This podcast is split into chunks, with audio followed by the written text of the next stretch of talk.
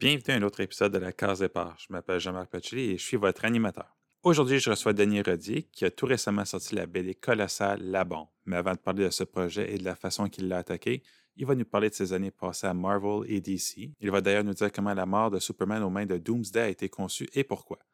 Il va aussi nous parler de sa transition vers la BD européenne et de sa façon de donner vie à des personnages historiques comme il a su le faire dans la BD sur Lénine et La Bombe. Puis puisque Denis est aussi musicien, on discute des liens entre la musique et la BD. Tout ça et bien plus encore dans cet épisode de la Case Départ en compagnie de Denis Rodier et ça commence maintenant. Est-ce que tu te souviens de la première BD que tu as lue? Ah, oh, bon sang. La première BD que j'ai lue, c'est très difficile à dire. Je suis le plus jeune de la famille chez nous. Puis, c'était dans la grande époque où Astérix devenait tout à coup très populaire. Puis, je me souviens, j'ai des souvenirs de mon père qui lisait Astérix puis qui rigolait beaucoup en lisant les blagues en latin. Parce que, évidemment, il a fait son cours classique. Donc, j'ai toujours eu un intérêt un peu pour découvrir de la bande dessinée. Mais ensuite, je me souviens très bien d'avoir acheté les premiers numéros de Pif Gadget qui ont été disponibles au Québec. Donc, dans Pif Gadget, il y avait autant... les trucs comme Pif, oui, évidemment. Mais en plus, il y avait Corto Maltese là-dedans. Il y avait les Pionniers de l'Espérance de Poivet. Il y avait tout ce genre de trucs-là qui étaient beaucoup plus riches que ce qu'on se souvient souvent de magazines pour jeunesse comme ça. Puis en même temps, le dépanneur du coin avait aussi Spider-Man, puis les BD Héritage pour les Québécois qui les nous écoutent. Les traductions en français, oui. C'est les traductions en français. Donc c'est arrivé simultanément pour moi.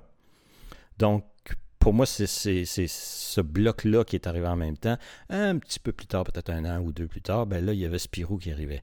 Donc, tout l'univers, Spirou, Gaston, tout ça, c'est tout ça qui a nourri mon enfance, on peut dire. Puis, il y a beaucoup de choses, comme tu dis, que ce soit du côté américain ou le côté plus européen, mais c'est quoi qui t'a fait dire que tu voulais travailler dans ce domaine-là? Est-ce que c'était...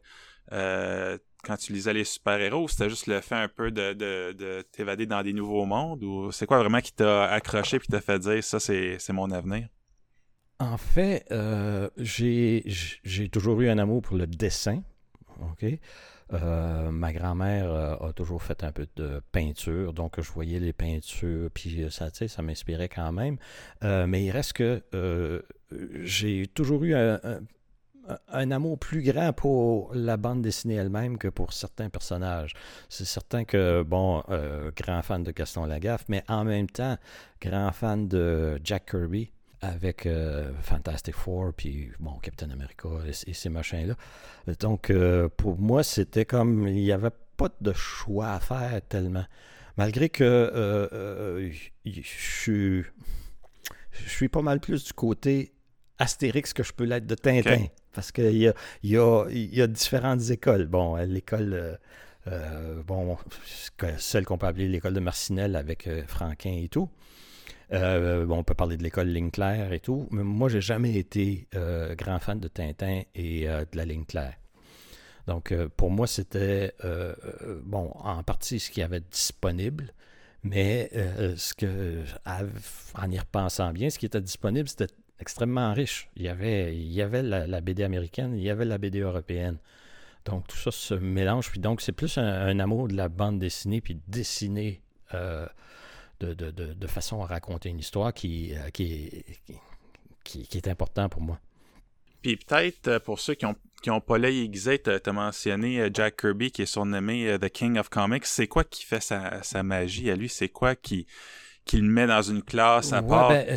On sent que Jack Kirby a des sérieuses bases anatomiques. Donc, si ces personnages sont un petit peu bizarres à partir du milieu des années 60, c'est pas parce qu'il connaît pas son dessin, c'est simplement qu'il a choisi une manière de raconter une histoire qui était dynamique, qui était efficace. Qui était très imaginative. Donc, l'attrait de Jack Kirby, c'est vraiment tout ce foisonnement, cette surabondance d'énergie puis d'imagination. Puis, tu as une carrière qui est très longue, donc on peut pas passer à travers tout, mais on peut dire que tu as travaillé pour Marvel et DC dans les années 90. C'était quoi ton truc pour te faire remarquer? Je sais que percer en bande dessinée, c'est toujours la question qu'on se demandait. Ouais. C'est comment qu'on fait pour se démarquer soi-même et être embauché par... En plus, c'est un des... ce qu'on appelle les Big Two. Faut dire qu'à l'époque, au Québec, à peu près tout ce qu'il y avait, c'était Croc.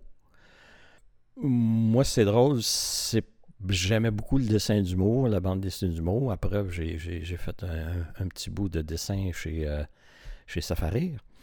Mais oui, avec je me suis ouais, entre autres.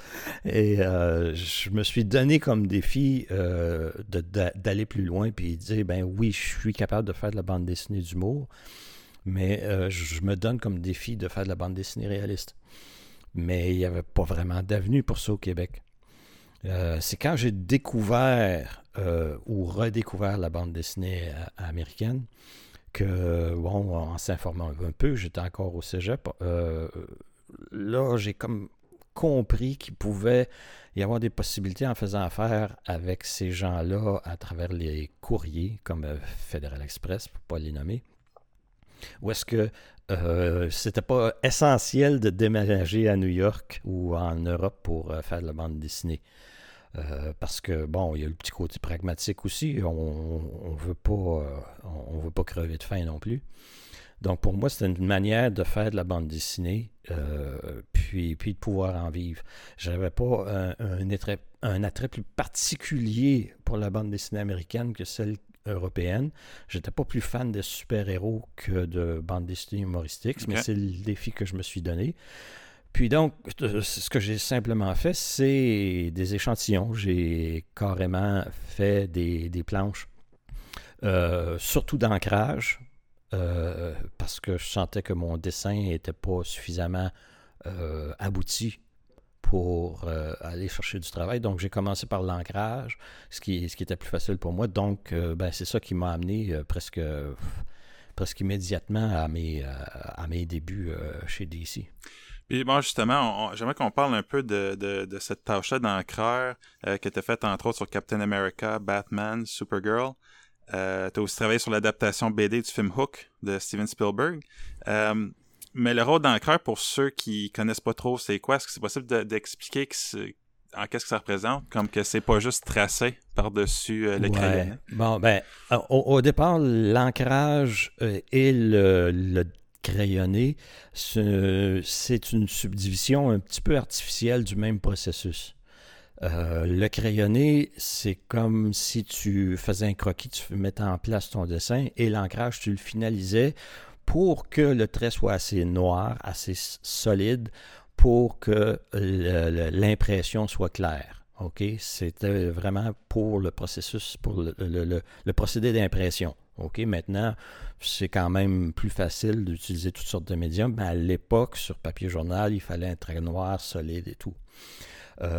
Pour une question pragmatique, en fait, pour pouvoir publier un mensuel de 22 pages par mois, la plupart des dessinateurs ne sont pas capables de fournir autant.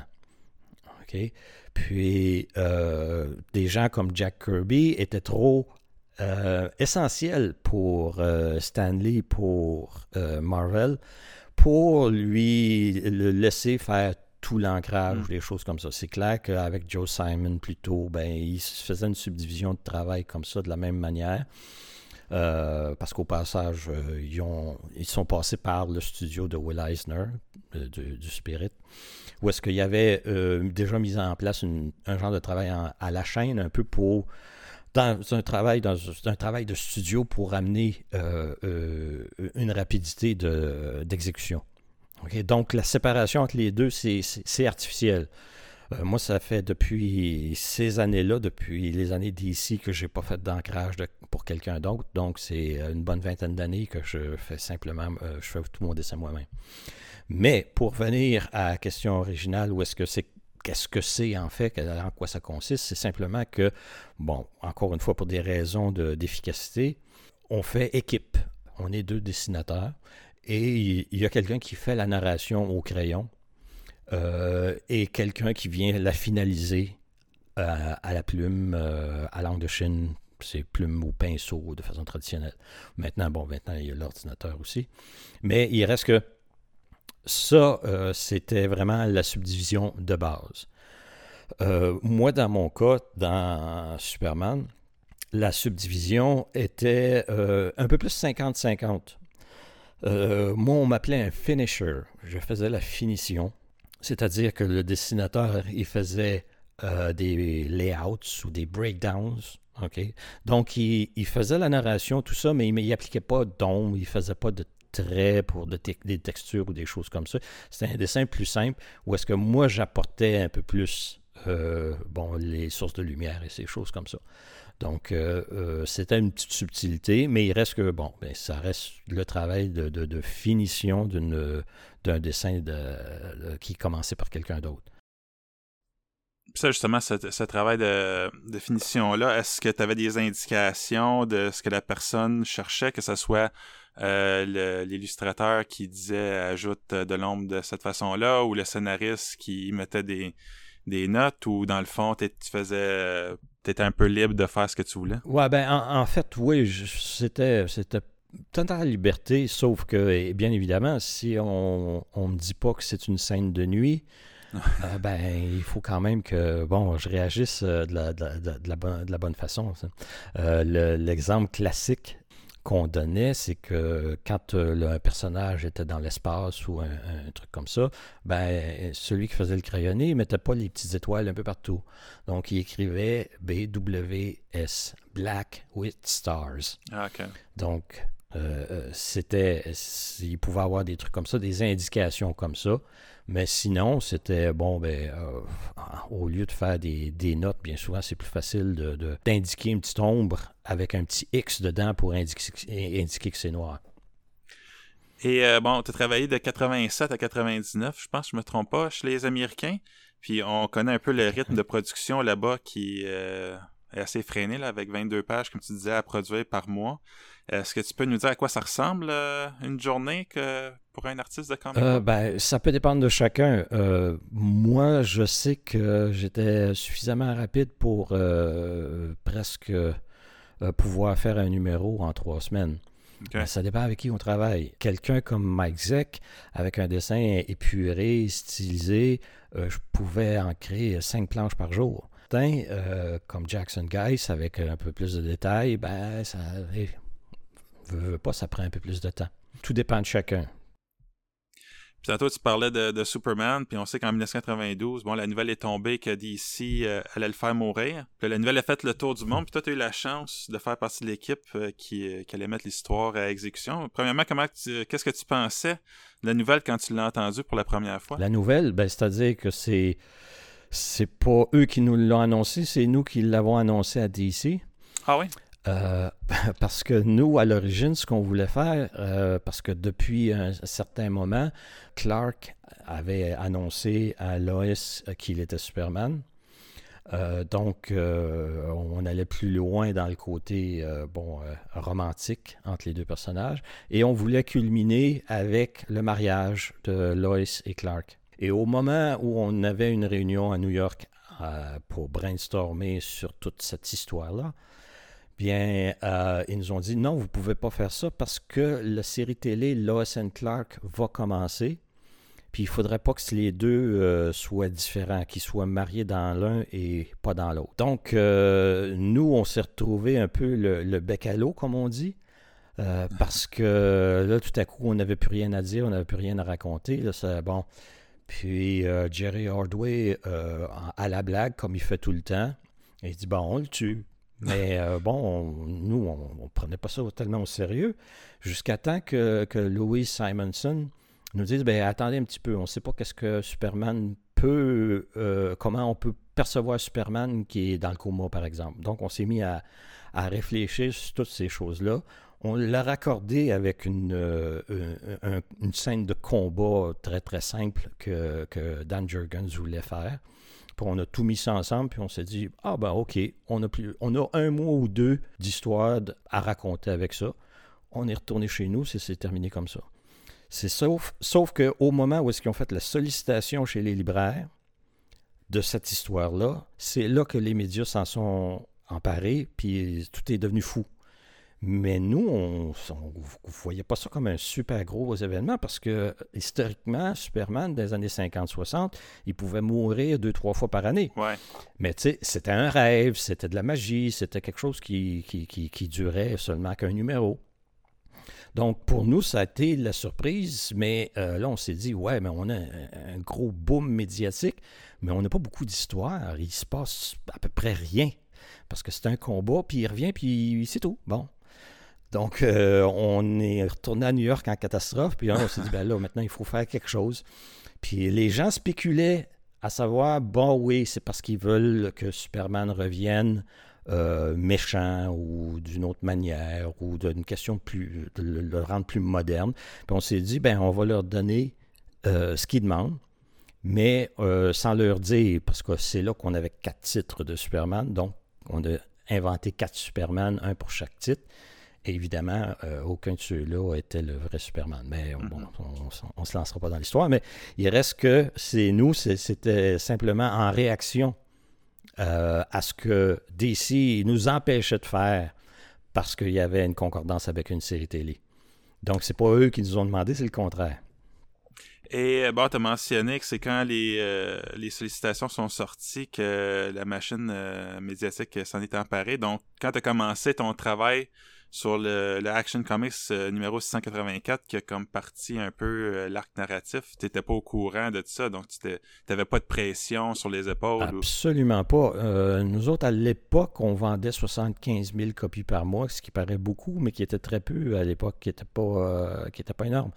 Un titre de X-Men pouvait vendre 400 000 copies, puis on s'est dit, ben peut-être que oui, ça peut faire un petit blip, puis on va peut-être en vendre 400 000 copies, puis les gens d'ici, ouais, ben on pourrait peut-être faire un truc comme, ben, bon, c'était la mode des sacs plastiques avec un peu les petits gadgets, puis dire, bon, on va l'essayer avec ce truc-là, parce que Superman n'était pas un personnage hyper populaire à l'époque, puis il se disait, ben là, c'est quand même le gros nom de DC Comics, donc il faut pousser un petit peu plus dessus, mais nous, on n'y croyait pas vraiment, parce que à cette époque-là, Superman n'était pas vraiment populaire. Il n'y a pas beaucoup d'auteurs qui voulaient travailler sur ce titre-là parce que, bon, c'était un petit peu le Boy Scout. Ouais. C'était pas vraiment un personnage avec du edge, comme on disait, comme Batman ou ces personnages-là. Ou Spawn, donc, qui commençait aussi au début des années 90. Voilà. C'est pour ça qu'on a pensé qu'on voulait le faire un peu plus méchant, un peu plus comme Spawn.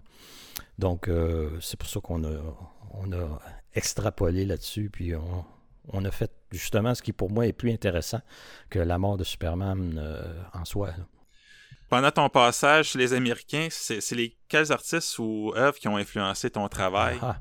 Parce que oui, j'aime pas spécifier seulement qu'une influence, parce que pour moi c'est impossible, parce que c'est cette agglomération-là d'un paquet d'influences qui fait que, bon, peut-être mon style peut peut-être se démarquer un peu plus, mais c'est certain qu'à l'époque où j'étais chez les Américains, ben, ce qui sortait le plus, c'était des gens comme Ignola, qui bousculaient un petit peu le truc un peu convenu qu'on voyait sortir chez Image, qui, moi, me plaisait pas particulièrement, mais qui ramenait un petit peu la saveur de Jack Kirby, où est-ce qu'il y avait un ton un peu plus léger que le pathos qu'on pouvait lire dans les trucs Image puis dans les X-Men à cette époque-là. Donc pour moi, ça a été quelque chose de bien important, mais en même temps, c'est que je me nourrissais de toutes sortes de choses qui arrivaient de l'extérieur, dont, bien sûr, Guy Guerre, qui est un grand artiste qui, évidemment, a fait les designs du film Alien. Mais en même temps, c'est ça. Mais ça a été toute une période, parce qu'on prend simplement le film Alien, qui a eu la contribution d'artistes comme Jean Giraud, Dan O'Bannon, puis Hans Giger. C'est ce qui fait en sorte qu'il y avait toute une explosion de créativité qui faisait le pont un peu entre l'Europe puis les États-Unis. Donc pour moi, ça a toujours été un intérêt bien particulier pour moi de trouver ce truc-là qui vient colorer un peu d'une façon différente la bande dessinée un peu plus traditionnelle.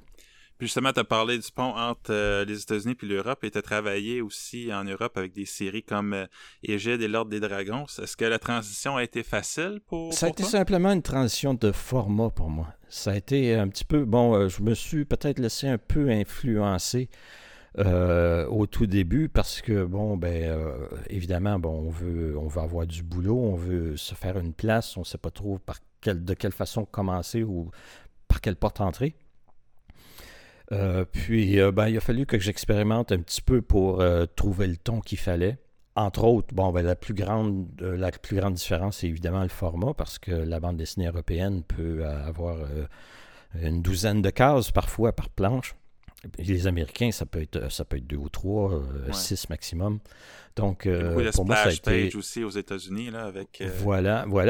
C'était une façon... aussi bête que ça, là, c'était une façon de sauver du temps, de faire un splash page. C'est une façon de pouvoir faire son 22 pages par mois. Donc, il faut pas se leurrer. C'est pour ça qu'une BD européenne de 46 planches peut prendre 8-10 mois à faire. C'est pour ça que c'est plus de matière, il y a plus de... Il n'y a pas de détour à prendre. Il faut faire les décors à toutes les cases et tout ça. Donc, c'était un mode différent. Mais pour moi, c'était... la différence, je ne sais pas, entre jouer des Rolling Stones et jouer du Metallica, par exemple, ça reste dans l'idiome du rock. Mm-hmm. Mais la couleur est différente. L'accent est différent, la façon de faire est différente. Donc, c'est de la musique. Donc, tu as parlé du rythme qui est différent avec le fait que ça peut prendre 8-10 mois faire un album de 46 pages versus un mois pour 22 pages aux États-Unis. Tu as mentionné les différences là-dedans, mais pour toi, est-ce que ça t'a permis justement d'avoir plus de temps de pousser ton style plus loin? Parce que tu parles aussi, il faut faire tous les décors, tu peux pas prendre de raccourcis. Ou dans le fond... Pour toi, vu que ça t'avait plus de temps, c'était plus comme, en quelque sorte, des vacances prolongées, vu que tu étais habitué à faire 22 pages en un mois. Ouais, c'est-à-dire qu'on prend des rythmes différents, puis on veut toujours un peu pousser un petit peu le truc pour s'améliorer, pour rendre ça plus intéressant, puis tout ça. J'ai pas eu l'impression que je me payais des vacances, parce qu'il y a toujours un processus d'apprentissage, puis on prend des nouveaux rythmes, on prend des nouvelles façons de faire, puis on essaie toujours de s'ajuster. Mais il reste que, avec les Américains aussi, j'ai pas fait beaucoup de crayonnés, donc il fallait que je me refasse une façon de dessiner, si on peut dire. Puis avec l'Europe, ça me permettait justement d'expérimenter puis d'essayer de trouver mon style. En même temps, en regardant peut-être autour de moi, puis dire, qu'est-ce qui se passe? Il faut se mettre à jour aussi. Parce que pendant que j'étais chez les Américains, j'ai eu aucune idée de ce qui se passe en Europe. Et vice-versa, là, présentement, j'ai aucune idée de ce qui se passe aux États-Unis. À part, pour certains copains comme Yannick Paquette ou des gens comme ça. Mais sinon, j'ai aucune idée de ce qui se passe. Donc, pour moi, ça a été faire de la bande dessinée, c'est toujours un apprentissage. C'est toujours une façon d'apprendre puis de peaufiner la façon dont on raconte une histoire. Puis, j'ai toujours eu comme façon de faire... que je passais pas des journées sur une même planche, même si j'ai le temps. Il faut avancer pour que la prochaine planche soit meilleure. Donc, il y a toujours un processus d'amélioration qui se fait, mais qui ne devient pas un peu sclérosé en retravaillant et surtravaillant un dessin. Parce qu'on le voit quand quelqu'un travaille trop longtemps sur un dessin, ça enlève toute la vie, ça enlève toute la spontanéité. Donc, il y a cette balance-là entre les deux façons de faire. Donc, pour moi, c'était important d'avancer relativement rapidement pour pas se coincer un peu. Puis parmi les BD sur lesquels j'ai travaillé aussi, Lénine, qui parle de la biographie du révolutionnaire communiste, mais quand on aborde un personnage historique comme ça, quand il faut le représenter visuellement, est-ce qu'on suit uniquement des références visuelles ou c'est un peu comme des acteurs qui cherchent à interpréter un personnage, à chercher à comprendre sa psychologie pour le présenter d'une certaine façon? Donc pour toi, ton processus de création ou de composition du personnage de Lénine, c'était quoi? Oui, ben c'est la même chose. Puis ça a été aussi le même processus pour La Bombe ensuite. C'est que on a un personnage historique, on a des événements, on a des écrits, on a peut-être des enregistrements même de la personne. Mais quand on arrive dans une bande dessinée, il faut y donner la vie. Il faut le mettre en scène. Il faut s'arranger pour qu'il devienne vivant devant toi, même si on ne peut pas présumer de sa façon de parler de façon très précise ou ses gestuels ou des choses comme ça. Donc, pour moi, c'est comme le travail de metteur en scène en même temps que le travail d'acteur. Parce que quand on met en scène une scène, on fait jouer des acteurs. Et c'est ces acteurs-là qui doivent prendre des personnalités qui leur sont propres pour justement que ça soit pas des têtes parlantes ou des juste une accumulation de bulles avec des dessins en dessous. Hein. T'as parlé aussi de ton travail sur La Bombe, qui est un livre de 450 pages qui traite des coulisses et des événements qui ont conduit au lancement de la bombe atomique sur Hiroshima le 6 août 1945. Puis pour un illustrateur, par où on commence pour illustrer une aussi grosse brique que ça? Parce que dans le fond, est-ce que tu commences par la fin parce qu'il faut pas que tu sois rendu écœuré? C'est un processus de 3 ans, je pense, créer La Bombe. Donc 3-4 ans. Parce qu'il y a eu certaines complications qui ont fait en sorte que les autres projets y ont pris du retard. Autant Lénine que Aral avec Tristan Rouleau, il y a eu certaines complications d'horaire. Donc, au début de La Bombe, je dessinais 3 albums en même temps. La Bombe, Aral et Lénine. Parce que Lénine avait pris du retard côté scénario. Donc, il m'a fallu... c'est là que j'ai décidé de prendre La Bombe, parce que je me suis dit que oui, un travail comme ça, si je l'applique, même si lui est en retard, c'est assez avancé, je pourrais, à une certaine période, faire les deux en même temps. Puis un projet qui avait été refusé a finalement été accepté entre-temps, c'était Aral avec Tristan Rouleau. Donc, il n'y avait plus d'échappatoire, il fallait travailler, mettre les bouchées doubles. Donc, sur 4 ans, je crois bien avoir dessiné 550 planches. Donc, c'est là que la discipline qu'on acquiert à travailler chez les Américains peut nous servir. Mais où on commence? On commence par la première planche, on commence par ça.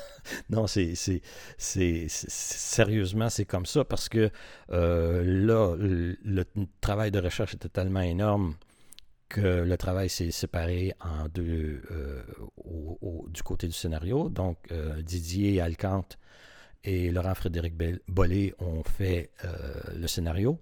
Donc, ils se séparaient des scènes. Autrement dit, par exemple, certaines scènes japonaises étaient faites par Laurent-Frédéric, ou Didier plutôt, et certaines scènes américaines, c'était Laurent-Frédéric. Donc, moi, on me donnait certaines scènes. Donc, je ne l'ai pas perçu dans mon quotidien comme étant un album de 450 pages dont je ne verrai jamais la fin. C'était plutôt une série de scènes, de petites bandes dessinées. Donc, je pouvais fermer et dire, OK, mais voici, ma scène de 15 planches est terminée. C'est comme si on peut libérer la mémoire vive pour ensuite recommencer tout frais sur une scène qui se passe tout à coup en Norvège. Puis, bon, tu as mentionné le travail de recherche qui doit être assez costaud. Donc, pour dessiner 450 pages, que ce soit par coup de scène ou peu importe, ça vient avec son lot de défis. Pour toi, c'est lesquels que tu as dû confronter? Évidemment, c'est beaucoup de recherche, mais c'est aussi beaucoup de personnages. C'est une série de personnages qu'on doit reconnaître du premier coup. C'est une série de personnages qu'on doit donner une personnalité qui se contraste bien avec les autres pour pouvoir rendre la mise en scène vivante. Parce qu'il y a beaucoup de dialogues, il y a quand même beaucoup d'informations qui se donnent, mais il reste qu'il faut rendre ça vivant. Puis c'est pour ça que certains des personnages nous ont donné bien du plaisir, comme Léo Szilard et le général Groves.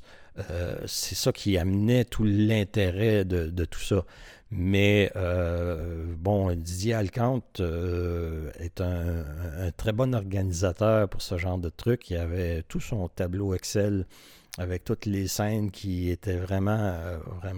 Le plan était très bien fait, donc on ne s'est pas égaré.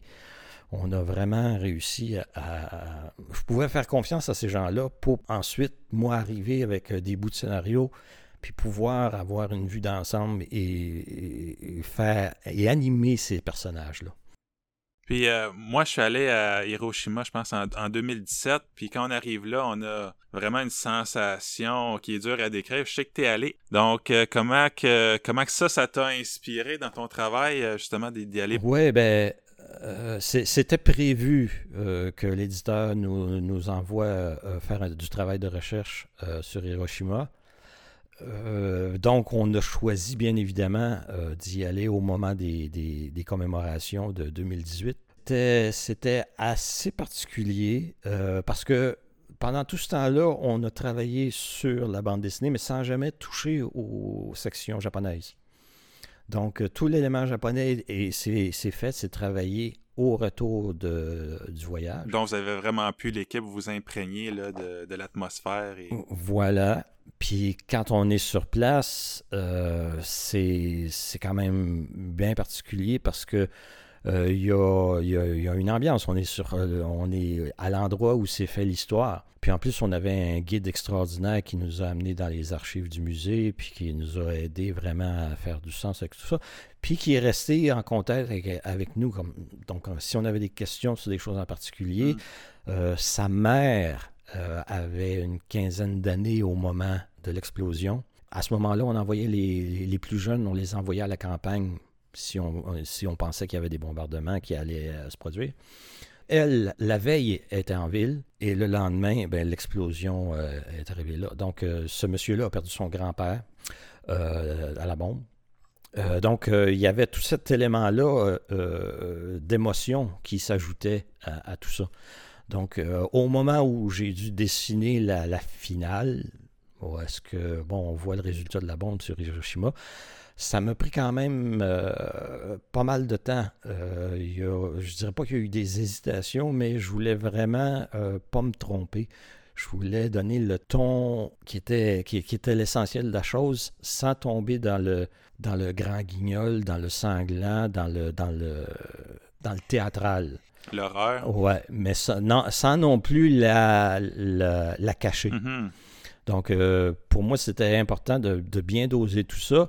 Puis ce qui nous a aidé, en fin de compte, c'est que le projet est en noir et blanc. Le noir et blanc nous donne une distanciation par rapport au sujet qui est bénéfique dans certains moments comme ça. Puis, est-ce que tu as eu des échos des gens du Japon, voir? Est-ce qu'ils ont eu le résultat final? Est-ce qu'ils t'ont parlé de ce qu'ils ont ressenti en le voyant? Oui, évidemment, là, la bande dessinée n'est pas encore... On espère qu'elle sera traduite en japonais. Là, elle va être traduite en 10 langues, mais pas encore le Japon.